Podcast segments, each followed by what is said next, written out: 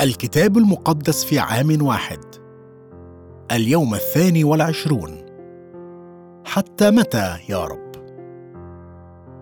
هل مرت أوقات في حياتك وجدت نفسك فيها تتساءل حتى متى يا رب؟ حتى متى ستدوم هذه الصراعات والإحباطات؟ حتى متى ستكون لدينا هذه الصعوبات المادية؟ حتى متى ستبقى هذه المشاكل الصحية؟ حتى متى تدوم صعوبات هذه العلاقة؟ حتى متى سأظل أصارع مع هذا الإدمان؟ حتى متى ستدوم هذه التجارب المتلاحقة؟ كم من الوقت سيلزمني حتى أتخطى هذه الخسارة؟ أحيانا نزور بيبا وأنا كنيسة القس بيتر برايتون.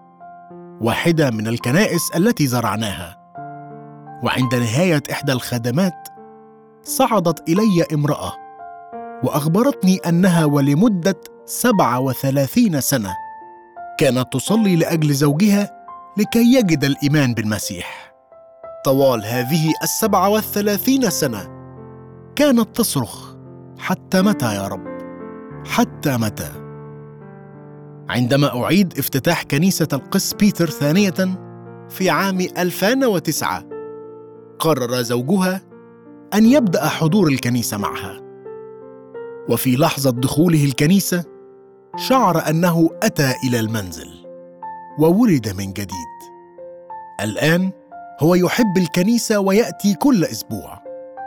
لقد سمع الله تضرع زوجته طوال محادثتنا ظلت تكرر سؤالها القديم وعلى وجهها تعبير ينم عن فرح كبير. حتى متى يا رب؟ حتى متى؟ أخيرا استجيبت صلاتها. إلى متى يا رب؟ هي الكلمات الافتتاحية لمزمورنا اليوم. في تتابع سريع يصرخ داود أربع مرات. إلى متى؟ هناك فترات يبدو فيها أن الله قد نسينا. يبدو أنه قد حجب وجهه. ولسبب يتعذر تفسيره لا نشعر بحضوره معنا. كل يوم يبدو أنه صراع. إذ نصارع مع أفكارنا. كل يوم يبدو أنه يجلب الحزن. يبدو أننا نخسر المعركة. ويبدو أن العدو منتصر علينا. المزمور الثالث عشر إلى متى يا رب تنساني كل النسيان؟ إلى متى تحجب وجهك عني؟ إلى متى أجعل هموما في نفسي وحزنا في قلبي كل يوم؟ إلى متى يرتفع عدوي علي؟ انظر واستجب لي يا رب إلهي أنر عيني لئلا أنام نوم الموت لئلا يقول عدوي قد قويت عليه لئلا يهتف مضيقي بأني تزعزعت أما أنا فعلى رحمتك توكلت يبتهج قلبي بخلاصك. أغني للرب لأنه أحسن إلي. كيف يجب أن يكون رد فعلك في أوقات كهذه؟ استمر في المضي قدما. نرى في مزمور اليوم أربعة أمور ينبغي أن تظل تعملها أثناء الأوقات الصعبة. استمر مصليا. يستمر داود في الصراخ إلى الله. انظر واستجب لي يا ربي إلهي. انر عيني إنه يسكب قلبه لله. لا تقلع عن الصلاة حتى عندما يبدو الله بعيدا. استمر واثقا. أما أنا فعلى رحمتك. لقد ألقيت نفسي بلا تردد بين ذراعيك. من السهل نسبيا أن يكون لديك إيمان عندما تسير الأمور حسنا. تحسبا لحدوث امتحان الإيمان عندما لا تبدو الأمور أنها تسير حسنا. استمر فرحا. إنه لا يفرح في التجارب بل بخلاص الله فهو يقول يبتهج قلبي بخلاصك إنني أحتفل بإنقاذك. استمر عابدا. بالرغم من كل ما مر به كان داود قادرا أيضا أن يرى صلاح الله. أغني للرب لأنه أحسن إلي. إنه يتذكر كل ما فعله الله له. بينما تسبح الله وتعبده يعطي هذا لمشاكلك منظور آخر. أحيانا أجده امرا نافعا أن أنظر للوراء. على كل حياتي. وأشكر الرب من أجل ما جعلني أجتازه من صراعات شخصية وإحباط وأيضا حرمان. وأن أتذكر كيف أنه من خلال كل هذا أحسن إلي. يا رب إنني أمجدك اليوم. أشكرك لأجل إحسانك لي ومن أجل كل المعارك الآتية. إنني أثق في محبتك التي لا تسقط ابدا. متى الأصحاح الخامس عشر من عدد عشرة إلى عدد تسعة وثلاثون؟ ثم دعا الجمع وقال لهم اسمعوا وافهموا. ليس ما يدخل الفم ينجس الإنسان بل ما يخرج من الفم هذا ينجس الإنسان. حينئذ تقدم تلاميذه وقالوا له أتعلم أن الفريسيين لما سمعوا القول نفروا. فأجاب وقال كل غرس لم يغرسه أبي السماوي يقلع. أو أتركوهم. هم عميان قادة عميان. وإن كان أعمى يقود أعمى يسقطان كلاهما في حفرة. فأجاب بطرس وقال له فسر لنا هذا المثل. فقال يسوع هل أنتم أيضا حتى الآن غير فاهمين؟ ألا تفهمون بعد أن كل ما يدخل الفم يمضي إلى الجوف ويندفع إلى المخرج؟ وأما ما يخرج من الفم فمن القلب يصدر. وذاك ينجس الإنسان لأن من القلب تخرج أفكار شريرة. قتل زننا فسق سرقة شهادة زور تجديف. هذه هي التي تنجس الإنسان. وأما الأكل بأيد غير مغسولة فلا ينجس الإنسان. ثم خرج يسوع من هناك وانصرف إلى نواحي صورة وصيداء. وإذا امرأة كنعانية خارجة من تلك التخوم صرخت إليه قائلة ارحمني يا سيد يا ابن داود. ابنتي مجنونة جدا. فلم يجبها بكلمة. فتقدم تلاميذه وطلبوا إليه قائلين اصرفها لأنها تصيح وراءنا. فأجاب وقال لم أرسل إلى إلى خراف بيت إسرائيل الضالة. فأتت وسجدت له قائلة يا سيد أعني. فأجاب وقال ليس حسنا أن يؤخذ خبز البنين ويطرح للكلاب. فقالت نعم يا سيد. والكلاب أيضا تأكل من الفتات الذي يسقط من مائدة أربابها. حينئذ أجاب يسوع وقال لها يا امرأة عظيم إيمانك. ليكن لك كما تريدين. فشفيت ابنتها من تلك الساعة. ثم انتقل يسوع من هناك وجاء إلى جانب بحر الجليل وصعد إلى الجبل وجلس هناك. فجاء إليه جموع كثيرة معهم عرج وعمي وخرس وشل وآخرون كثيرون. وطرحوهم عند قدمي يسوع. فشفاهم حتى تعجبت جموع إذ رأوا الخرس يتكلمون والشل يصحون والعرج يمشون والعمي يبصرون. ومجدوا إله إسرائيل. وأما يسوع فدعا تلاميذه وقال إني أشفق على الجمع لأن الآن لهم ثلاثة أيام يمكثون معي وليس لهم ما يأكلون. ولست أريد أن أصرفهم صائمين لئلا يخوروا في الطريق. فقال له تلاميذه من أين لنا في البرية خبز بهذا المقدار حتى يشبع جمعا هذا عدده؟ فقال لهم يسوع كم عندكم من الخبز؟ فقالوا سبعة وقليل من صغار السمك. فأمر الجموع أن يتكئوا على الأرض وأخذ السبع خبزة والسمك وشكر وكسر وأعطى تلاميذه والتلاميذ أعطوا الجمع. فأكل الجميع وشبعوا. ثم رفعوا ما فضل من الكسر سبعة سلال مملوءة والآكلون كانوا أربعة آلاف رجل ما عدا النساء والأولاد. ثم صرف الجموع وصعد إلى السفينة وجاء إلى تخوم مجدلة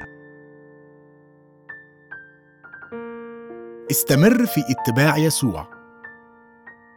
لا يلغي التأخير وعود الله. لا يغير الله دائما اوضاعنا على الفور.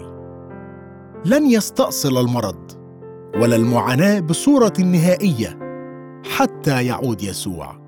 تعد هذه القصص واختبارنا للمعجزات والشفاء لمحة مسبقة لما سيحدث وقت ذاك. يستعلن صلاح الله بصورة فائقة في يسوع. مرة أخرى وفي هذه الفقرة نرى صلاح يسوع الرائع وكيف يشفي في وجود الخطية والمرض والمعاناة. استمر في تجديد ذهنك. يقول يسوع إن مشكلتنا لا تتعلق بالأمور السطحية. مثل ماذا ناكل يدخل الطعام إلى جسدك ويخرج منه. أما الأشياء التي تؤذيك فتأتي من الداخل. ما يخرج من الفم يبدأ في القلب. المشكلة الحقيقية هي الخطية الموجودة في القلب. لأن من القلب تخرج أفكار شريرة. قتل زنا فسق سرقة شهادة زور تجديف. هذه هي التي تنجس الإنسان. يكمن تحدي كلمات يسوع في أنه بينما لا نكون قد ارتكبنا القتل أو الزنا إلا أن جميعنا قد سقطنا في أول عقبة. أول سمة يذكرها يسوع تماما هي الأفكار الشريرة.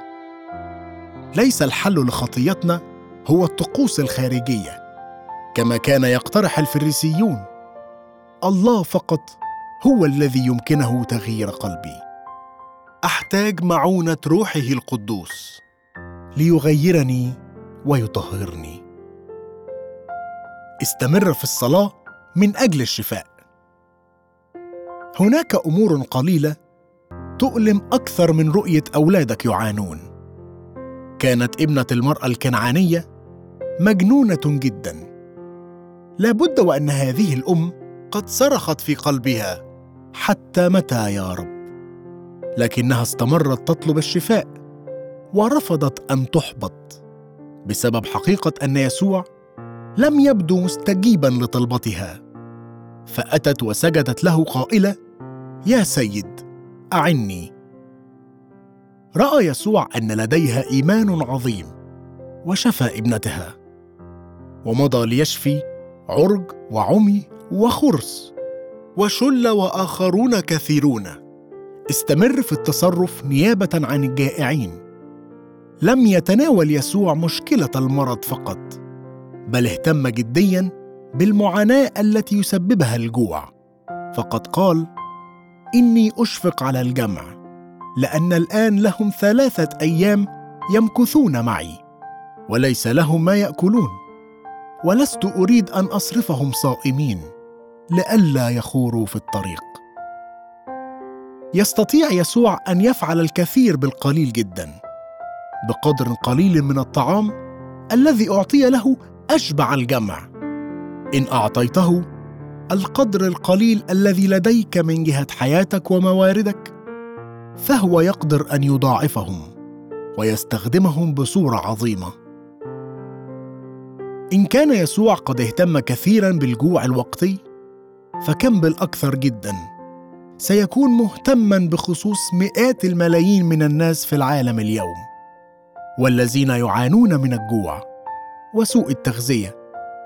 كأتباع ليسوع نحتاج أن نعمل لأجل الجائعين اليوم. لا شك أن الجميع سيصادقون على يسوع. لكن كلا لقد امتعض الفريسيون عندما سمعوه. إن كان حتى يسوع قد نفر الناس بما قاله فليس من المفاجئ أن ينفر الكثير من الناس بما يقوله المسيحيون والكنيسة اليوم. يا رب. أعطني مثل شفقتك على الناس المتألمين سواء كان الألم من المرض أو الجوع أو أي سبب آخر. تعال أيها الروح القدوس. التكوين الأصحاح الثالث والأربعون.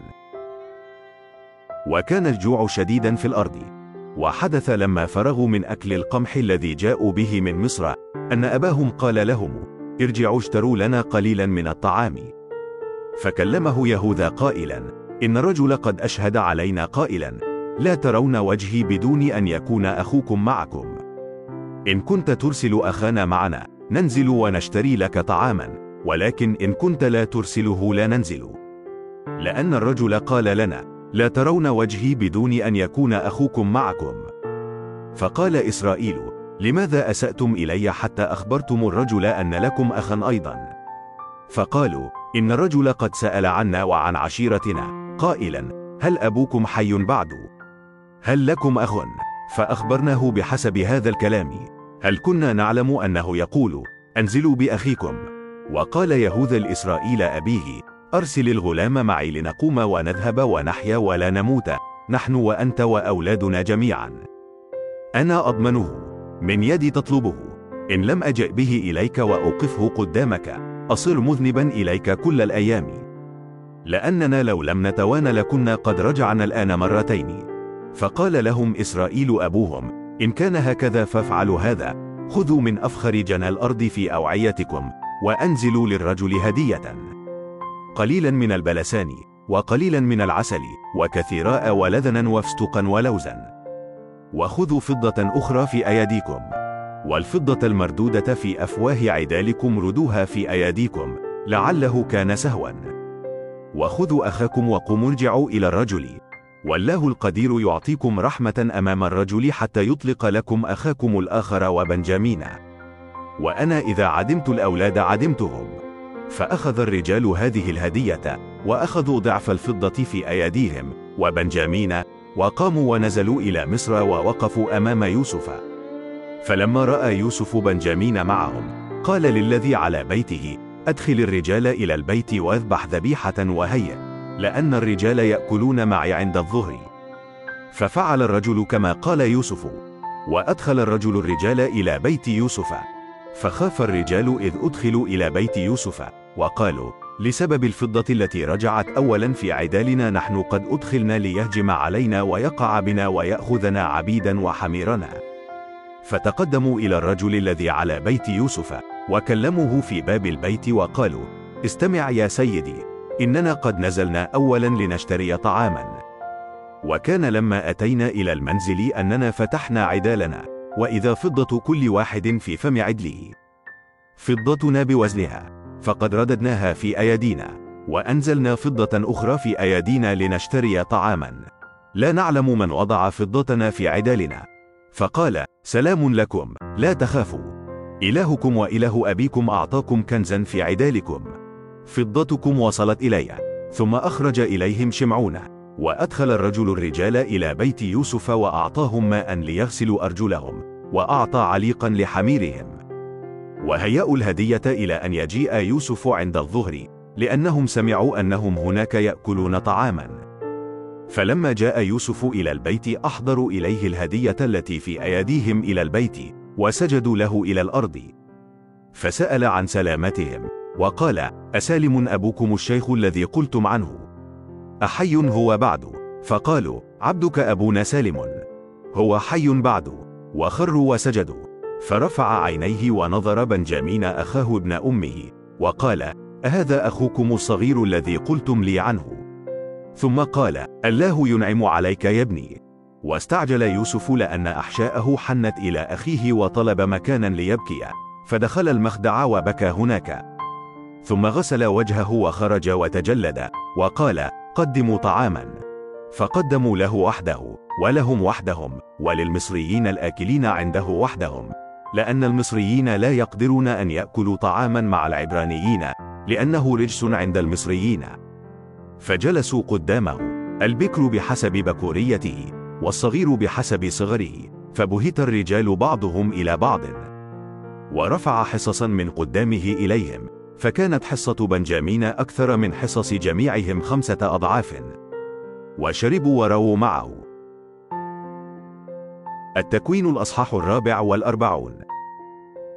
ثم أمر الذي على بيته قائلا املأ عدال الرجال طعاما حسب ما يطيقون حمله وضع فضة كل واحد في فم عدله. وطاسي طاس الفضة تضع في فم عدل الصغير وثمن قمحه. ففعل بحسب كلام يوسف الذي تكلم به. فلما أضاء الصبح انصرف الرجال هم وحميرهم. ولما كانوا قد خرجوا من المدينة ولم يبتعدوا. قال يوسف للذي على بيته قم اسعى وراء الرجال ومتى أدركتهم فقل لهم لماذا جازيتم شرا عوضا عن خير؟ أليس هذا هو الذي يشرب سيدي فيه وهو يتفاءل به أسأتم فيما صنعتم؟ فأدركهم وقال لهم هذا الكلام. فقالوا له لماذا يتكلم سيدي مثل هذا الكلام؟ حاشا لعبيدك أن يفعلوا مثل هذا الأمر. هو ذا الفضة التي وجدنا في أفواه عدالنا رددناها إليك من أرض كنعان. فكيف نسرق من بيت سيدك فضة أو ذهبا؟ الذي يوجد معه من عبيدك يموت ونحن أيضا نكون عبيدا لسيدي. فقال نعم الآن بحسب كلامكم هكذا يكون. الذي يوجد معه يكون لي عبدا وأما أنتم فتكونون أبرياء. فاستعجلوا وأنزلوا كل واحد عدله إلى الأرض. وفتحوا كل واحد عدله. ففتش مبتدئا من الكبير حتى انتهى إلى الصغير فوجد الطاس في عدل بنجامين. فمزقوا ثيابهم وحمل كل واحد على حماره ورجعوا إلى المدينة. فدخل يهوذا وإخوته إلى بيت يوسف وهو بعد هناك ووقعوا أمامه على الأرض. فقال لهم يوسف ما هذا الفعل الذي فعلتم؟ ألم تعلموا أن رجلا مثلي يتفاءل فقال يهوذا ماذا نقول لسيدي؟ ماذا نتكلم؟ وبماذا نتبرر؟ الله قد وجد إثم عبيدك. ها نحن عبيد لسيدي نحن والذي وجد الطاس في يده جميعا. فقال حاشا لي أن أفعل هذا. الرجل الذي وجد الطاس في يده هو يكون لي عبدا وأما أنتم فاصعدوا بسلام إلى أبيكم. ثم تقدم إليه يهوذا وقال استمع يا سيدي. ليتكلم عبدك كلمة في أذني سيدي ولا يحمى غضبك على عبدك لأنك مثل فرعون. سيدي سأل عبيده قائلا هل لكم أب أو أخ؟ فقلنا لسيدي لنا أب شيخ وابن شيخوخة صغير مات أخوه وبقي هو وحده لأمه وأبوه يحبه. فقلت لعبيدك انزلوا به إلي فأجعل نظري عليه. فقلنا لسيدي لا يقدر الغلام أن يترك أباه. وإن ترك أباه يموت. فقلت لعبيدك إن لم ينزل أخوكم الصغير معكم لا تعودوا تنظرون وجهي. فكان لما صعدنا إلى عبدك أبي أننا أخبرناه بكلام سيدي. ثم قال أبونا ارجعوا اشتروا لنا قليلا من الطعام. فقلنا لا نقدر أن ننزل وإنما إذا كان أخونا الصغير معنا ننزل. لأننا لا نقدر أن ننظر وجه الرجل وأخونا الصغير ليس معنا. فقال لنا عبدك أبي أنتم تعلمون أن امرأتي ولدت لي اثنين فخرج الواحد من عندي وقلت إنما هو قد افترس افتراسا ولم أنظره إلى الآن. فإذا أخذتم هذا أيضا من أمام وجهي وأصابته أذية تنزلون شيبتي بشر إلى الهاوية. فالآن متى جئت إلى عبدك أبي؟ والغلام ليس معنا ونفسه مرتبطة بنفسه. يكون متى رأى أن الغلام مفقود؟ أنه يموت. فينزل عبيدك شيبة عبدك أبينا بحزن إلى الهاوية. لأن عبدك ضمن الغلام لأبي قائلا. إن لم أجئ به إليك أصر مذنبا إلى أبي كل الأيام. فالآن ليمكث عبدك عوضا عن الغلام. عبدا لسيدي. ويصعد الغلام مع إخوته. لأني كيف أصعد إلى أبي والغلام ليس معي. لئلا أنظر الشر الذي يصيب أبي. استمر في الرجاء. ربما يكون يعقوب قد صرخ مثل داود. إلى متى يا رب؟ بدت معاناته أنها مستمرة بلا نهاية. لقد كان حزينا على خسارة ابنه لأكثر من عشرين سنة. والآن توجد مجاعة شديدة. وواجه احتمال فقدان حبيبه بنيامين. فسأل لماذا أسأتم إلي؟ ويقول شبه مستسلم وأنا إذا عدمت الأولاد عدمتهم. في النهاية كان على يعقوب أن يثق في الله ببساطة ويترك ابنه بنيامين يذهب وعندما فعل صارت الأمور على ما يرام. غالبا جدا لا يحل الله الأمور تماما حتى نرفع نحن أيدينا ونعهد بالأمر ليدي الرب. ربما ونحن نخاف من حدوث الأسوأ. يعد كاتب هذا الجزء من سفر التكوين راوي قصص بارع. إنه يرسم الألم الشديد. يهوذا يعرف أنه لو فقد أبوه بنيامين كما حدث مع يوسف فربما يقتله هذا. إنه يتكلم عن لئلا أنظر الشر الذي يصيب أبي. طوال الوقت نحن القراء نعلم أن يوسف ما زال حيا في الحقيقة وأنه خلال كل ما يحدث يتم تحقيق كل أحلامه. لقد تأثر يوسف بعمق وكان مضطرا أن يبحث عن مكان ليبكي. وضع يوسف إخوته في اختبار. يهوذا رجل مختلف الآن. قبل هذا باع أخاه بقسوة ليكون عبدا. والآن هو مستعد أن يضحي بحياته لينقذ أخاه. فالآن ليمكث عبدك عوضا عن الغلام. عبدا لسيدي ويسعد الغلام مع إخوته. كان الله يعمل من خلال الانحناءات والالتواءات غير المتوقعة التي لهذه القصة. محققا غرضه إنه يعمل دائما على شخصيتك. ممكنا إياك أن تنظر يوما على حياتك وتقول الرب لأنه أحسن إلي. بينما نقرأ هذا بعيون العهد الجديد نتذكر أن الله أرسل ابنه الوحيد ليخلصنا. كان على يعقوب أن يرسل ابنه الوحيد الوحيد المتبقي بنيامين لينقذ العائلة كلها. أشكرك يا رب. لأجل الطريقة الرائعة التي تجري بها أغراضك في حياتنا وفي التاريخ وفي الأوقات العصيبة عندما أصرخ عاليا إلى متى يا رب؟ ساعدني لكي أستمر في التقدم تابعا يسوع مصليا واثقا فرحا وعابدا وواضعا رجائي فيك وحدك. هذه الفقرة مؤثرة جدا وتتركنا في حالة تشويق. جرى على أيديهم الكثير جدا من التجريح والغيرة والخداع والقسوة يوسف يختبرهم ليرى ما بقلبهم هل تغيروا؟ هل يندمون على تصرفاتهم؟ عندما رأى يوسف إخوته يسجدون لابد وأنه كان أمرا مغريا أن يقول أتذكرون تلك الأحلام؟ ألم أقل لكم؟ بعض الأشياء تعلن لتشجيعنا نحن ولكن من الأفضل ألا تقال للآخرين.